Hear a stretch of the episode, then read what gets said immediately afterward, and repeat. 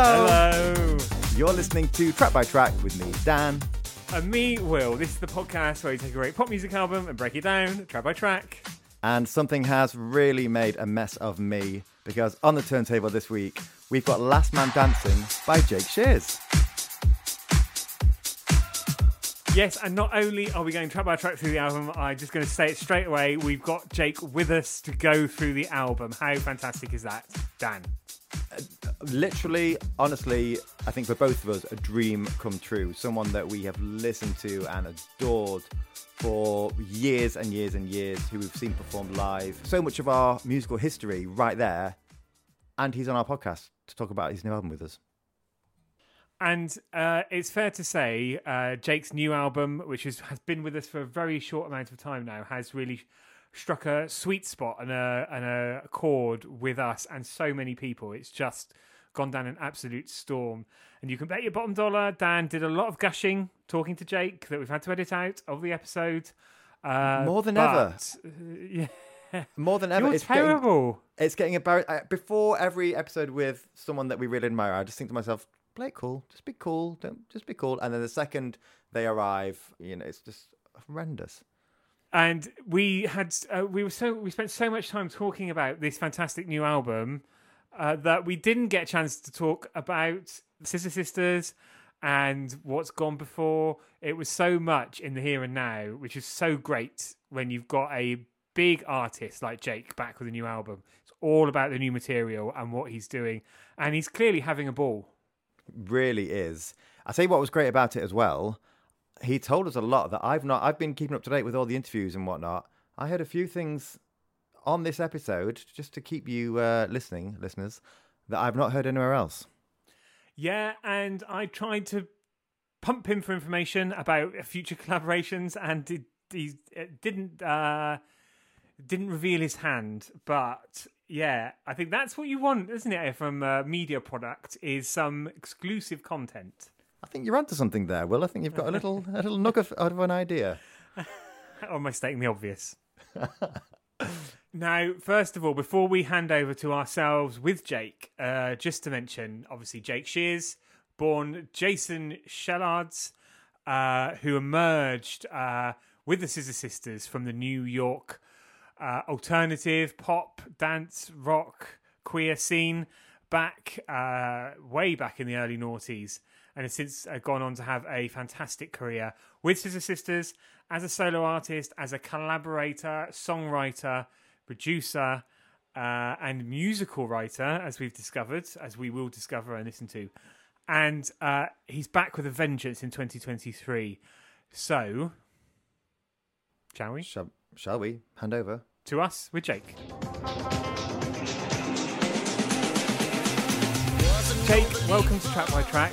Great to have you with us to talk about uh, the new album. Uh, it's been out out in the wild now for a little while. What has the reaction been like? How has it been for you?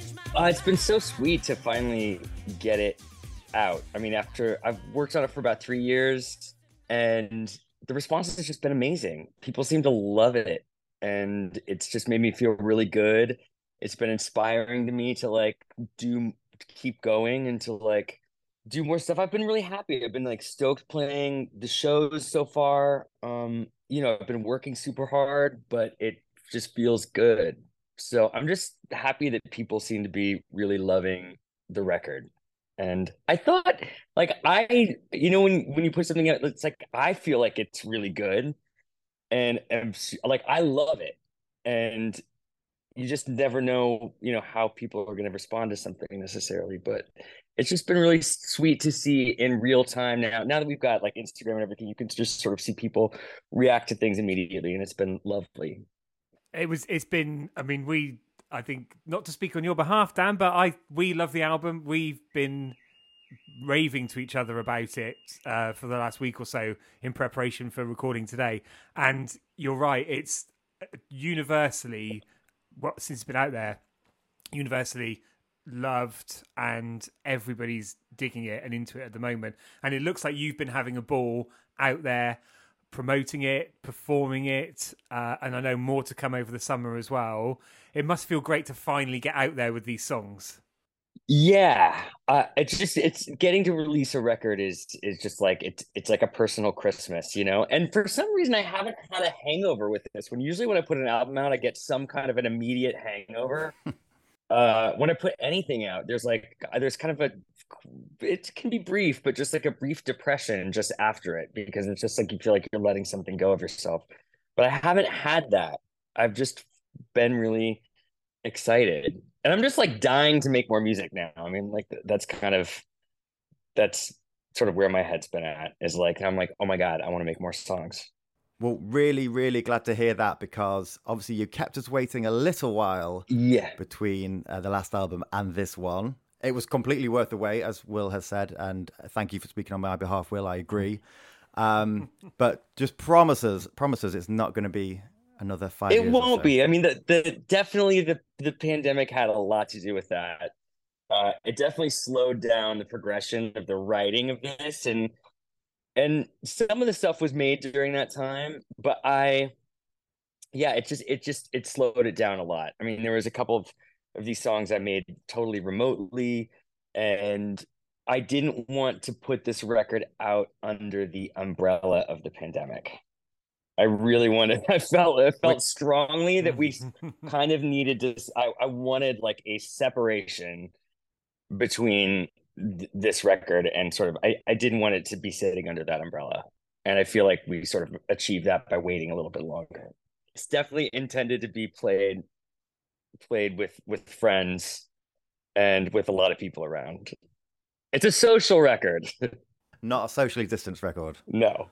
Well, it feels like a good point then. It, it sounds like I think we're itching to just to get into the music. So let's talk about. Uh, let's kick off with the first track uh, and side one, track one. Too much music.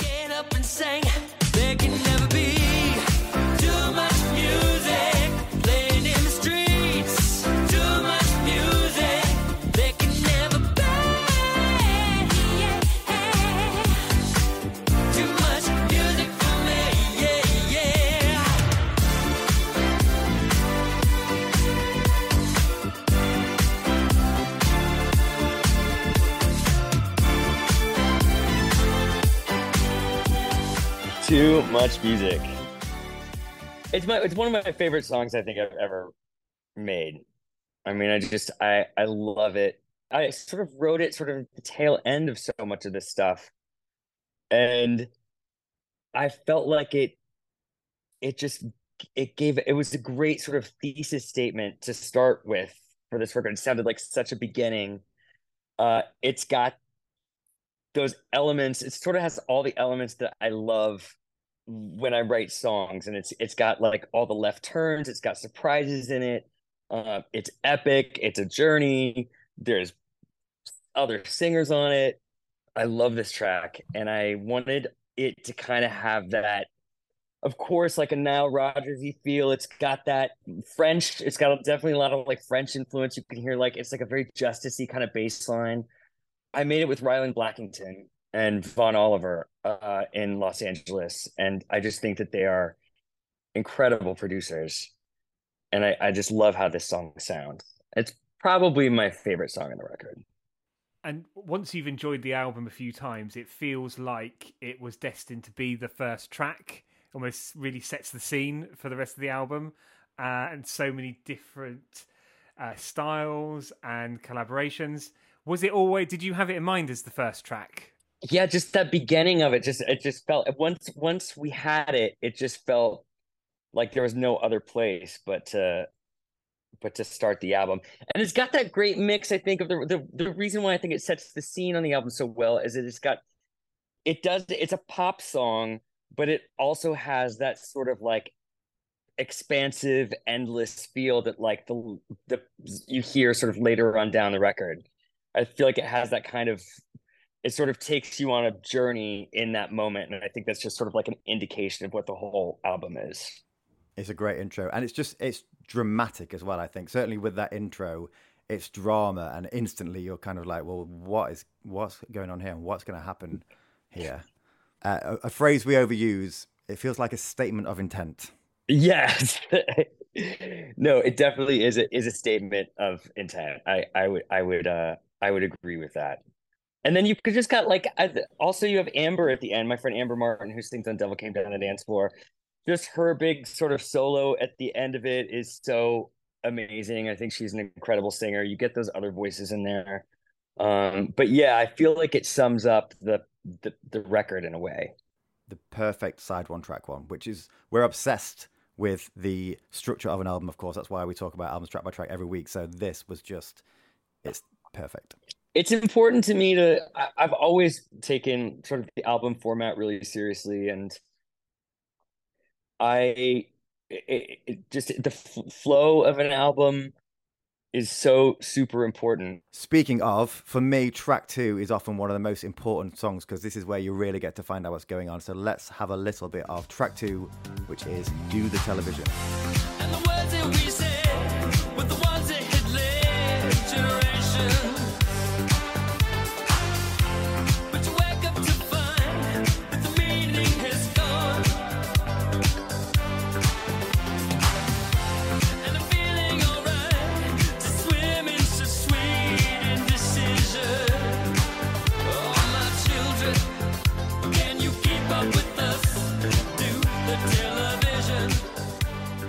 Do the Television was originally started with Scissor Sisters, probably like 2008, 2009. Um, and there was a version that we did with Stuart Price uh, that didn't go on night work. It just never, the song never worked, but I loved the idea behind it and I loved that little refrain. And it was one that I always wanted to go back and and and pull out again. And so I got Babydaddy's permission, Ana's permission, and took it. And Vaughn Oliver and I basically wrote that new chorus on there, that big lift that sort of turns into like uh sort of that that epic lift that happens. I don't know if it's really a chorus or or what it is there. But once we had that, I just I, I was so happy and I really thought that the song worked. Um, but it's I'm usually not open to going back and pulling out old ideas, but I do think it's important sometimes to be open to it. And this song, I think, is a great example of of eh, personally of of going back and kind of mining some old stuff to see if there's any gold in there. And and I I this is another song I just love, and I really am happy to seen the light of day. And it's been out for a couple years now. Uh, I put it mm. out. I put it out over. I put it out over the pandemic, and you know, I don't necessarily think a ton of you know the a ton of people didn't hear it necessarily, but I just wanted to put something out. I just I felt like everything was a little bit dead in the water, and I just wanted to put a, a great song out for those who would pay attention. And I was really glad when I saw this on the track listing because I didn't think it would be there to be honest. Because you, like you said, it was a couple of years. I thought I thought it was going to be uh, too much music would be the kind of first new thing we heard. But for all the reasons you've just said, it would have been such a shame for it to have been lost either in the Scissor Sisters back catalogue or not heard because of the pandemic and everything that came with that. Because it it fits this. You know, this is a really cohesive record and it fits it perfectly. But also, you can hear the more Scissor Sisters influences of like Bowie and Roxy Music and stuff like that. I think you hear this more in this track than where elsewhere maybe a bit more disco. There's a glam feeling to it. There's like a there's something really menacing about this song to me. I've always like that like the the the narrator of it. I've counted there's 10 different characters on this record. Um there's there's 10 different people on it and only a couple of them you know there, there's only a couple songs are actually me singing them. Like this is someone else. This is not me. Um and i write a lot in characters. And i this this singer of this song is not a particularly good person and i don't think he's got a great agenda. Um or yeah i don't think the the singer of this song does not have our best interests in mind. Quite creepy it is creepy. I I think it's a really spooky song, even though it's like uplifting and, there's something very uh, you know, in my in my head when I was writing it and sort of thinking about it, there's something a little bit cult like about it. But he is he is sort of a cult like figure singing this. Okay, moving on oh. to track three. This sorry, sorry, sorry. like okay.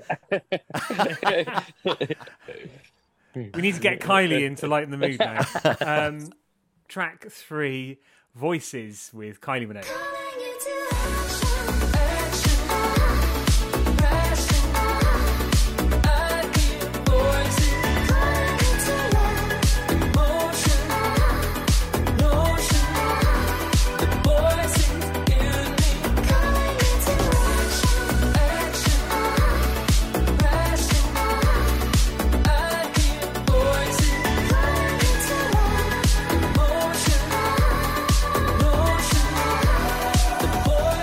This is probably, other than Do the Television, this is the oldest song on here. We made it a while ago, and this this is how I originally met Vaughn Oliver.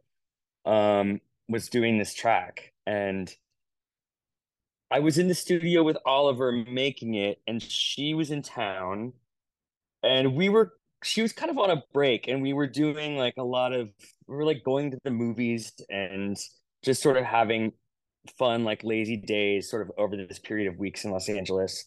And I I I worked on this song and it just popped in my head one day. I was with her and I was like oh I think I think there's a thing that you should maybe come try to sing on put your vocal on. And she was down and she came in and we made this song and I just loved it. I loved it. It was so special and spooky and uh, there was just I felt like there was like a real magic to it. But at the time, not it was potentially going to go on th- this Oliver album. They were doing a full length uh, for I want to say Interscope or something, but they the song got rejected from it for being too gay, I think, or something. but they literally like the the record label, Oliver's record label, like didn't want the song. And so basically, I said to them, I was like, "Will you just let me have it, then, please? I don't know what I'm gonna do with it, but I I really love it. I don't want this record to get lost."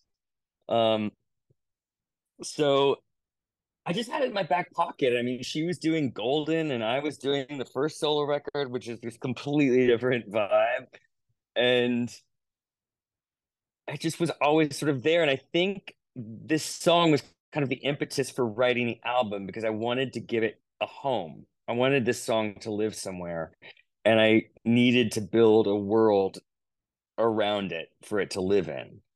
So I think that's kind of how this record got started was this this song was the seed of of it. And it's funny she never really responded to the song. I don't think she ever really got what a cool song it is. I mean, there, we'd be conversation. I'd be like, you know, that song "Voices" that we did, but Oliver should be like, "What? What song was that? Can you play it for me again?" And I'm like, "You don't understand. The song is so good," and uh, she, I just don't think she ever really rated it. So I'm like, super pleased and thankful and grateful that she let me put it out on this album. I thought it was uh, very sweet of her and her whole team to let me do that. And is this the last time we'll hear the two of you on a record together this year? Uh, I think so. I'm just like, do what have you heard, Will? Do you know something I well, don't? Uh, I'm just just digging a little bit because obviously we know Kylie's got tension coming out later on this year uh, and knowing the relationship the two of you had, I was trying to put two and two together and hoping to get four, but uh, no, maybe not by the time. I'm not showing up on tension, sadly, uh, but I'm really excited about the record. Mm. Yes, the the Padam pandemic is uh, real. It is real. I'm really happy about it. I'm super happy for her. It's very it's very sweet. It warms warms my cold dead heart. Uh, uh, moving on then, I could actually talk about voices for a whole episode, but we have to move on. So track four is "I Used to Be in Love."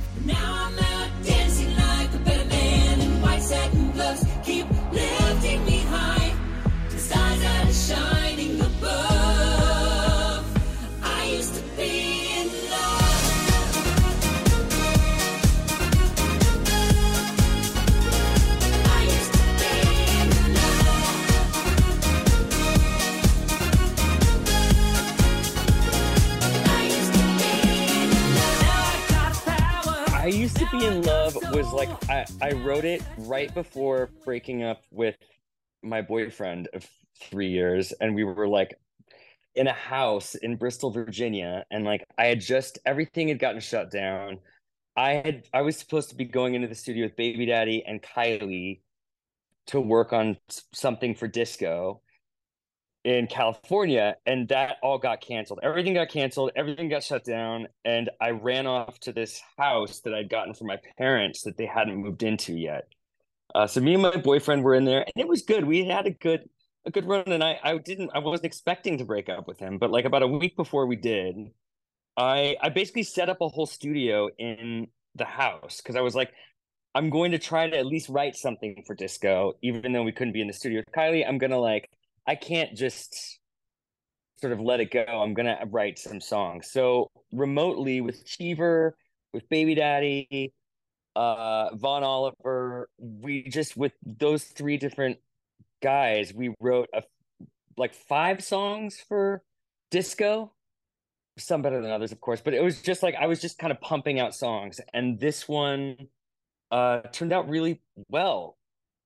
And I basically sent them over, and this was the one that kind of that piqued Kylie's interest, and they were interested in it. And I was kind of waiting. I, there was like a four day waiting period before, like, I was going to find out whether they were interested in cutting this the song or not.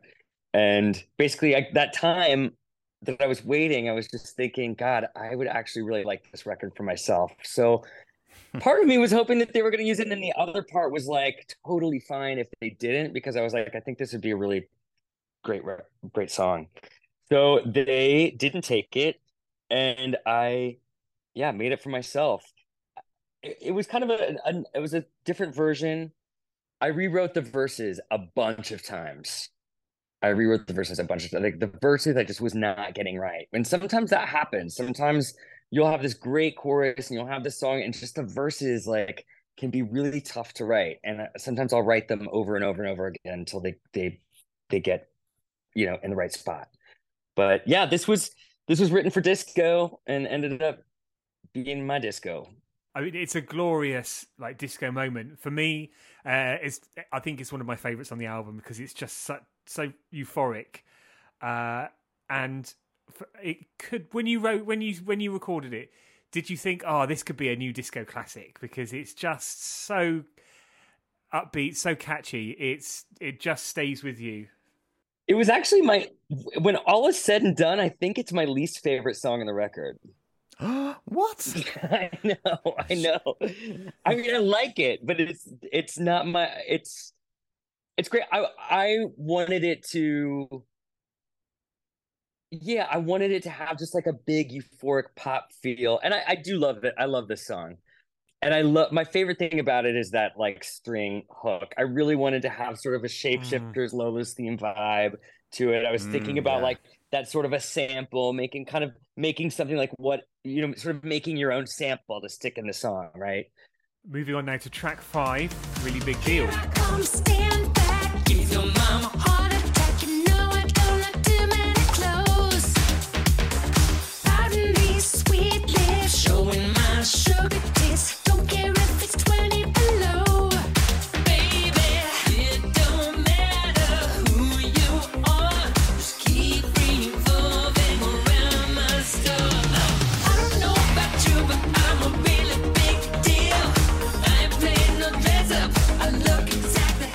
Really big deal is the last song I wrote for this record, and the record was done. And I have been working on a musical with Stephen Oremus co-writing, who's a who's an arranger. It's his first score, uh, his first musical score.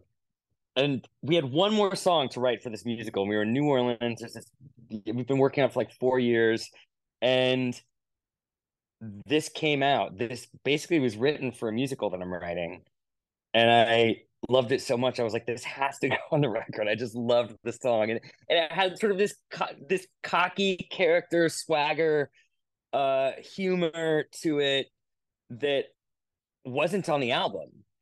And I, I was just like, oh, this really kind of completes this. It's sort of this vibe that I can do, this sort of swaggery, cocky fun, sleazy vibe that I that I enjoy and I love performing on stage. And this has really turned into I play it second in my set these days, and it's one of my favorite songs to perform now. It's so fun to play. It's just I can really express myself in that way with it. And this is also kind of the closest I produced the demo just on my own. And Ryland, who you know, who I did too much music with, sort of worked on it for a while and it just didn't I just wasn't loving it and we really pulled it back to mostly my production that that I'd done and and, and listen Ryland definitely had his had his fingers in it in a in a great way and it wouldn't be the song it is without him. But this is the closest song that I've ever sort of made the production myself full you know I've I've never really been in the driver's seat that often with producing songs. I've always I'm a great backseat driver and I know my vocabulary and I know what I want to hear and I can really like yeah, I, I, I love producing songs. But this is the first one ever that I feel like I was in the driver's seat for a lot of it. And so do you think with the next album do you do you see yourself maybe getting even further into that production? Uh, no, no, no, no, no, no. I'm, I, I really don't have, and I need to be when I'm making music. Uh, I love having a production partner, and I have to be running around the room. I just, it's, I, I don't want to be sitting at the desk. You know, I will, I, I, and I definitely make my own demos and like have, you know, I love putting ideas down if I'm just like writing with a friend. But when, when, when we're actually making the records, I've got no, uh, interest really in, in sitting in the proper driver's seat. Like I I like to uh, I need to be moving. I need to be pacing. I need to be vaping. Uh, you know. okay, let's move on then to track six, and it's the title track, "Last Man Dancing."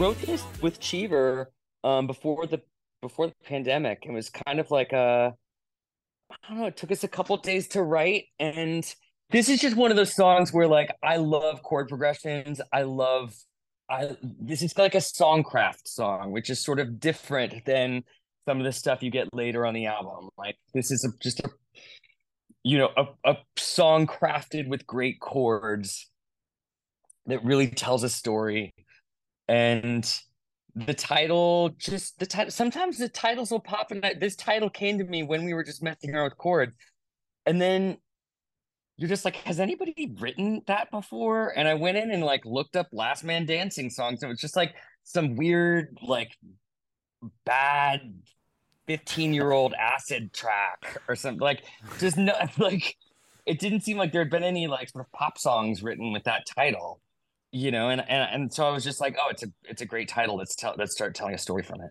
And is this one of the tracks that you mentioned that is you? Because when you think about the when you hear the lyrics and you think about the energy that you have it totally fits to be you yes this is a song written kind of from a from a from a personal standpoint it's very much about myself um i mean there's a story there's sort of a fictional story kind of in there but it's this the song is very sort of inspired by my own spirit and uh i i love having a good time. I love hanging out with my friends. I love listening to music. I love staying up late. And this is just sort of my anthem to those those things. And uh and and also you know, I'm I turned 45 this year and it's just like I've got I have definitely curtailed that part of my life somewhat, especially when I'm working this hard just cuz I can't, you know, I don't have that kind of social life. Like for instance, you know, I did in New Orleans a year and a half ago at my house. Like my life is always sort of changing and but I, I, I still you know, I'm still I'm still gonna be that that dude, I think, probably for a long time. It just doesn't necessarily happen as often as I wish it did anymore. Quantity over quality now, right? Yes. No, the other way around. Quality over yeah, quality. Whoops. What I love about this track is that um, this was, of course, the f- the fourth and final hint of the album we got before we heard the full thing, and it was a slightly different flavor to the other tracks. I get real classic like Elton Bernie from this one, certainly when the track kicks in. And of course, you've you've done the uh, the musical with Elton, which was earlier this year, last year in London. Were you were you sharing ideas with Elton when you were doing that? Were they were they happening at the same time? Um, the musical has been over the last ten years. You've been writing it, so Oh, wow. uh, you know, he's always going to be a massive inspiration to me. I mean, ever since I started writing, unbeknownst to me, like early Scissors days, I really started sort of writing in the style of Elton and Bernie. You know what I mean? Sort of a lot of times, like his his voice and his cadences come to me, and I, yeah, I'm. It's just sort of a style that I that I write in. That's why we made a great musical together. I think because you know, we wrote everything in the same room, but then I, I kind of, me and the orchestrator sort of took it away and really were able to make a, an Elton John sounding musical. Mm. Uh, and that was really important for me to do that. I wanted our show, Tammy Faye, to be, uh, to, to really sound like him. But yeah, there's uh, there's so often in my head when I'm writing, I'll I'll ask my, you know, I'll basically like say a prayer to the rock gods and be like, what would George Michael do right now? What would mm-hmm. Bowie do right now? What would you know? And and just kind of like imagine, you know, th- th- what would Prince do? Just kind of like think of the greats, and sometimes it can get you through a a block or something if, if you're feeling blocked, which occasionally I am. Okay, let's move on now. We're flipping the record over to side B for track seven, Eight Ball.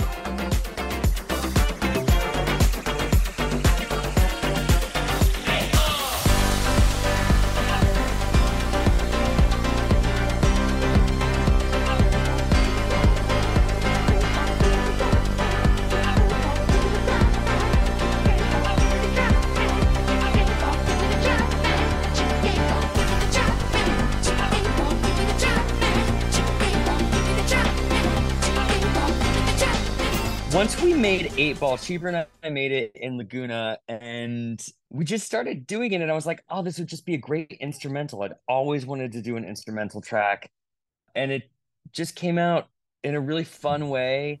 I was kind of thinking of like inspector norse todd terje vibes when we were writing it just like you know there's definitely some shout outs to Soulwax in moments. There's like a full just like machine gun drum riff that's like definitely like an absolute nod to Soulwax, who I think are just two, the best producers alive. I think mm-hmm. they're amazing. And I'd always just wanted to write an instrumental. And I think this song kind of got the rest of the record going and sort of gave me the idea of what the second half could be. And I also thought it was just like cool to just I, I, I love the idea of making a solo record also that I'm not singing on the whole time. That I'm just like not all over it. And I'll sort of get into that with the next song a little bit. But but yeah, I I it just got me excited to think about making a record that that I I could sort of take a back seat at moments. Um, was it always the intention to do something that had two very distinct parts to it, or did, like you said with Eight Ball, did it just organically grow from a particular track and then you followed that thread further down? It was kind of like around when Eight Ball started. I think that it the idea started to come to me and i was thinking about albums and i was thinking about how people listen to albums how people stream music and basically i was like if i put all the kind of most accessible stuff just at the top and have enough of have enough of those accessible songs uh you know this sort of like hooky pop songs. There's six of them i think back to back. Um then it just gives me freedom to kind of indulge myself a bit and sort of do some exploration and see what happens. Yeah I, it gave me it sort of gave me the idea to, to where i could be like oh i've sort of always wanted to make something that goes off the rails. And that's when I describe this record to people. I'm like, basically, it's like six pop songs, and then you go on a trip that just kind of like really just go. The record flies off the rails, and you're just like, where are we and what's going on? And I think that this song was definitely the kind of like impetus of that. The first listen of this album, I you almost like you yeah it take, does take you by surprise. I was I remember I was walking to work listening to it, and I just anyone walking past me would have just wondered what was going on. I was just smiling like a, a fool because I just was enjoying like every second and every merge into the next song. It was uh, you know a, an experience. Cool. And as we said, that one merges nicely into track eight, which is "Devil Came Down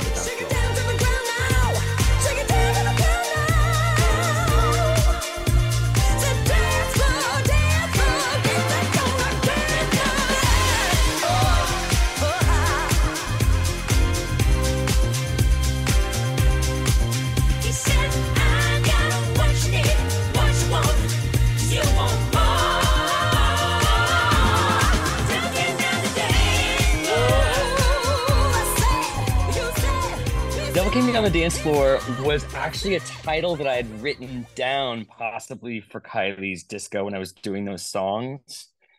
Um, and it's obviously a play on uh Devil Came Down to Georgia by the not the J. Geils band. Who did Devil Came Down to Georgia? Um I don't know that one. but it was just a title I sort of had sticking around. You never heard Devil Came Down to Georgia? I've got to look I real don't quick. think so. Um, just pardon me for one second. I'm being a really bad classic rock country dude for not knowing who the hell did that. It's down to as the devil went down to Georgia. It's the Charlie Daniels band. That's what I'm going to listen to after this. It's a play.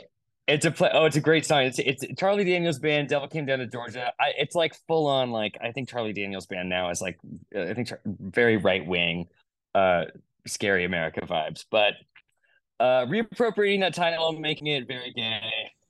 um, I made this with Cheever remotely. We sort of wrote the song remotely, which we had to really uh practice doing and it was hard and and it was slow going but it was just it was still this song was written in the middle of lockdown and i can't tell you what a strange ballet it is to write songs remotely especially if you're you know if you've got the same mix coming through the speakers you have to mute things you have an ipad going you've got your phone going you've got your uh you know your mix going through your monitors. It's just like it is a ballet to get stuff written like that. But you know when there's a will there's a way and we did it.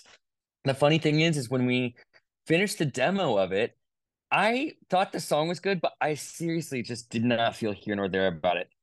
Me singing it felt redundant. I didn't like the demo with me singing it. I just didn't i don't know. In my head i was like i've heard this before.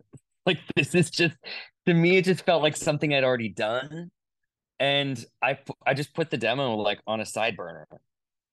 Meanwhile amber martin one of my best friends new york singer she's originally from beaumont texas she stays with me a lot in new orleans she's one of my best mates uh she was we are sitting outside on i've got a little screened in porch in new orleans and she said she came came in and said, "Yo, you, you know what?" She said, "You need to write me a song." And I sat there for a second. I was like, "I think I I might have one, but if we try it and it works, the deal is is I get to keep it." I was like, "You could sing it, but if it works, I'm keeping it." And we recorded vocals on it in my living room in New Orleans on an SM7 mic, and the song just came alive. He's such a good singer, and it's it was sort of always the song's destiny i think with her voice on it and that's why i'm starting to be more interested in making stuff with other singers and getting other voices on my stuff because you know I was, I was here in laguna writing a song with cheever a couple days ago and we started writing this song and before i got on the mic we were like oh my god this is amazing this is gonna be gorgeous. Wow, what a melody! This, it, and I got on the mic, and it just sounded terrible.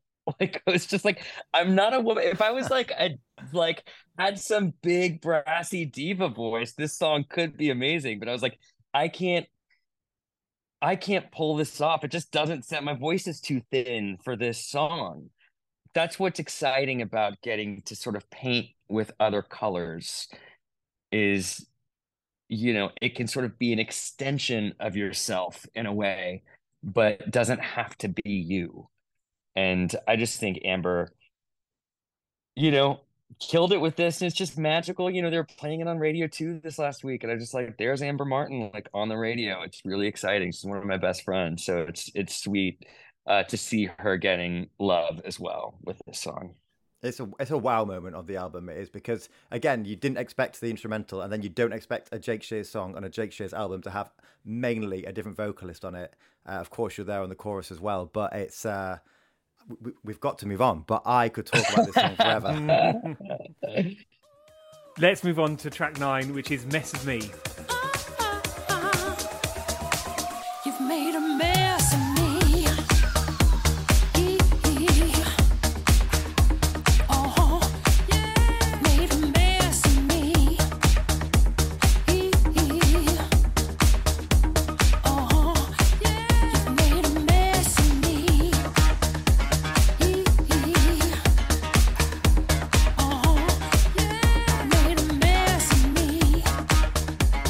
So this, so now we're getting into uh the Boys Noize stuff. So Alex Ridha, aka Boys Noize, one of my best buddies.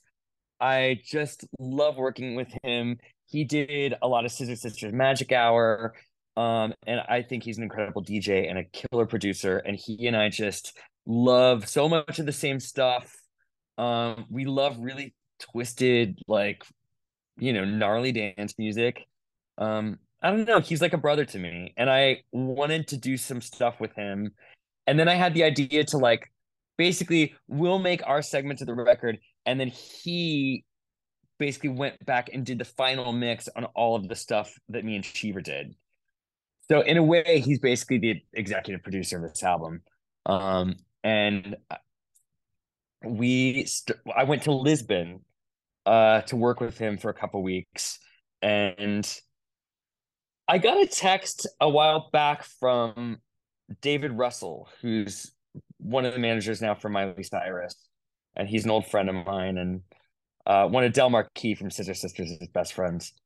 And I got a random text from him that said, "You should cover just another part of me off Michael Jackson's Bad," and I don't know. It was just always my and, and I was sitting in the studio with Alex, and I was like, "Let's just cover another part of me off bad and we did and it was this song and it was just a very strange cover of it kind of using those lyrics that sort of took out the the, the pre-chorus and we sent it to the Michael Jackson estate, and they said absolutely not.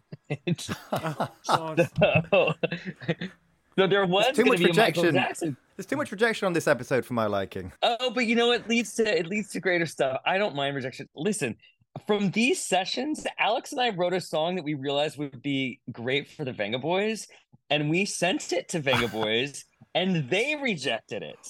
What? This is insanity. Yes to get a song rejected by Vengaboys is like Are they okay? You don't know how that feels inside. Like it, it was just, probably it really makes you w- wonder what. Yeah, I'm like Vengaboys didn't even want this song. Like what the hell? Um. I'm anyways, shocked.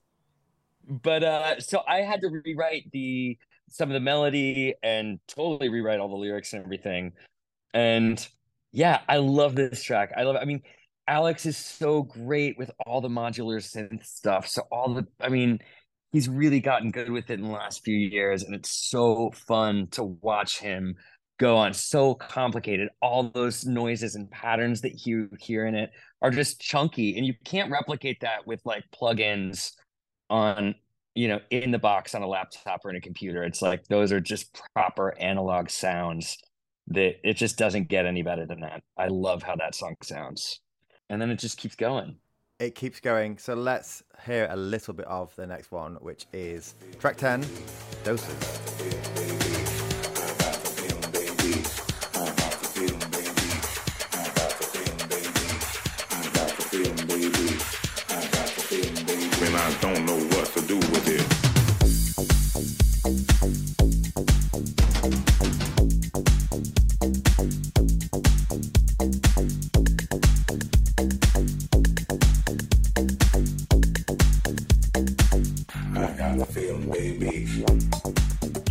Towards the end of the pandemic, I got a call from Big Freedia's management to write songs uh, with Freedia, and that was just like a dream. I've been living in New Orleans for a while. I've got a house there. I live part of my life there, and uh, so I started going into the studio with Freedia and writing stuff with her for her, and made some great songs. And Freedia and I got on really well. So I had Freedia and boyfriend, who's someone that writes a friend of mine uh, who also writes with Freedia.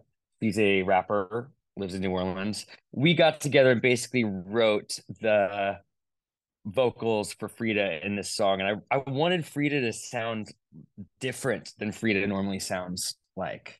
Um, and this song kind of went through a lot of different iterations, but I basically took pieces of it to Alex and we sort of constructed this. I guess it's kind of like a acid house track. I came up with the bass line, which I love. Just uh, we were just in Alex's studio. I just started playing that bass line. I think I have a video of the moment that we made it, and I was just so I was just like my head was bopping.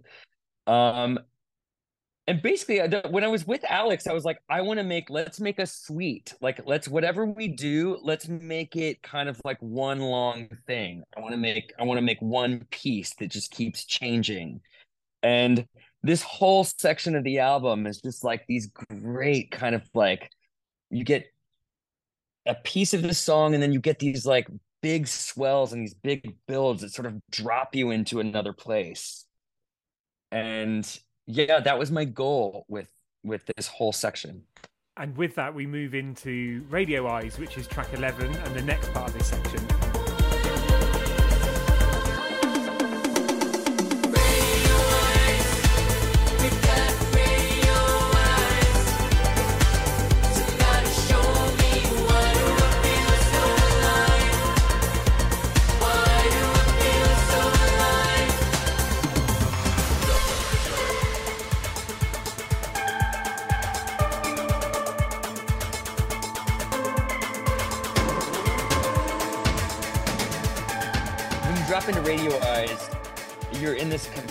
Tech world. And when we were making it, I remember thinking, like, God, I wish I had something like those that thing I did with Jane Fonda a few years back. And I'd made this monologue with her to go over this really short film. And I just went back in the raw takes of that. It it wasn't something that like it was just like a, a pretty small film project. So not a lot, not a ton of people saw it, I don't think and I was like, I'm just gonna go back in and take the raw takes of of her and sort of reconstructed it. And then I just it sort of was the was the sort of catalyst for the rest of the song, which is about these alien beings coming down and making humans their slaves essentially and you know building this entirely new world uh, and there's a battle that happens in the song.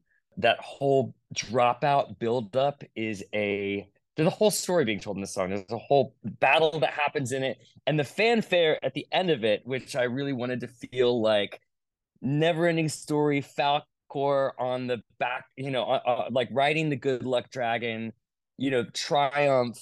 They've won so it has this happy ending but it's really a, a scary song it's it's kind of the most frightening song on the record it's really spooky and it's funny i didn't necessarily know if it worked entirely and i questioned that up until still i questioned if it works totally but It works. It 100% works.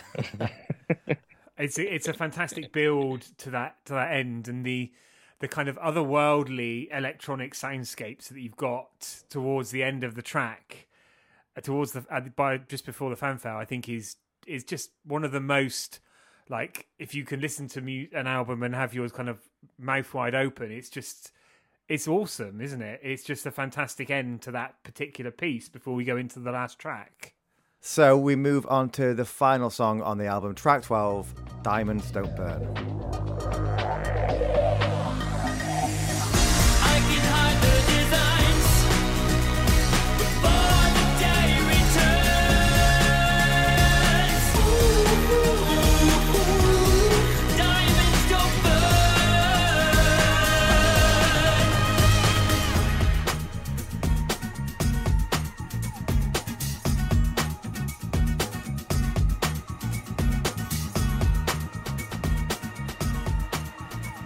I made this with with Cheever, and it's over over the pandemic. I really got into this album by Edward O'Brien. He's the drummer from Radiohead, and he made this wicked album. I think it's called is it called Earth? The single off of it is called Olympik, and it's this eight minute jam that sounds like U2 from the early 90s. Even the vocal on it sounds like U2. It sounds like Bono. And I just really got it was my most played song on Spotify that year. And anyways, it sort of took me back to Achtung Baby and Zooropa. And I was really playing those records so much. And then I was kind of thinking about uh Hold Me, Thrill Me, Kiss Me, Kill Me by U2 off the Batman Forever soundtrack. And like this moment in time, these really epic cinematic songs with like break beats underneath them. And like Bono in like glam mode, like glam Bono is just my favorite character. He does this character on, you know, on Zooropa. If you think about lemons, like just this preening creature that he does. And I was just really into that sound and I wanted to make something that like had that kind of cinematic epic feel. And I wanted to play with break beats. I wanted to play with some really uh, just out there lyrics. Um, and that's how Diamonds Don't Burn happened. There's this story about Suzanne Somers that I heard, who's this American actress. Basically, there'd been a fire in Malibu, and you know, all these mansions burned down, and two people were having a conversation, and they were saying that their insurance covered all their jewelry. And the other person says, You better get your story straight because diamonds don't burn. and I, it, it was just the funniest like sort of anecdote that I heard, and then I just wrote that title down. I thought it was just like a funny. So that's where that came from. And then you've got Iggy Pop in there, which I just wanted to lay in. Uh, it was him on this Canadian talk show in the '70s, and I just thought it was so kind of beautifully scattered and and sweet. His little speech that he gives here, and I laid it in, and and he let me use it, which I just thought was lovely. And I feel like it's kind of the sort of wrap up thesis statement of the album and what music is and how it makes us, you know, how I feel when I perform and all that stuff. And then it's over. For now, but of course, we've got Glastonbury to look forward to, which is happening right about now, I think, as this episode goes out. Please tell us you're going to be back in the UK soon because I feel like we need to hear more of the album. I want to hear the album from start to finish live. It's it's just such a masterpiece. Yeah, I'm gonna be in the. I mean, I'm living in the UK for the most part now, and there's gonna be there will be a tour, but I'm also just I want to make a third side for this record. I want to make the third part of it, and that's what I've already started doing, and that just gets me excited. I want to be, you know, I want to be touring and stuff definitely through next summer. So I want to kind of keep this world alive Yeah. from this album. And yeah, I kind of don't want to move on from it too quickly. But yeah, I'm glad you like it. And you know, I'm I'm super excited to the, like playing these stuff in shows so far has been so much fun. And I can't wait to do more. And I mean, just in the last couple days, Cheever and I have written a couple songs that are just fucking awesome. Well, that's the perfect place to to end our time today with, I guess the the hints for the the hint of a tease for a future uh future song or two. Thank you, Jake, for joining us. It's been a real treat hearing about the album. Thank you so much for having me. I really, I really appreciate you guys having me. Um, and I, uh, I, I love your show, and it's very sweet to be on it. So thank you, Dan and Will. Thank you, and we'll Thank chat you. to you about part three next year. Yes, sounds good. All right, y'all.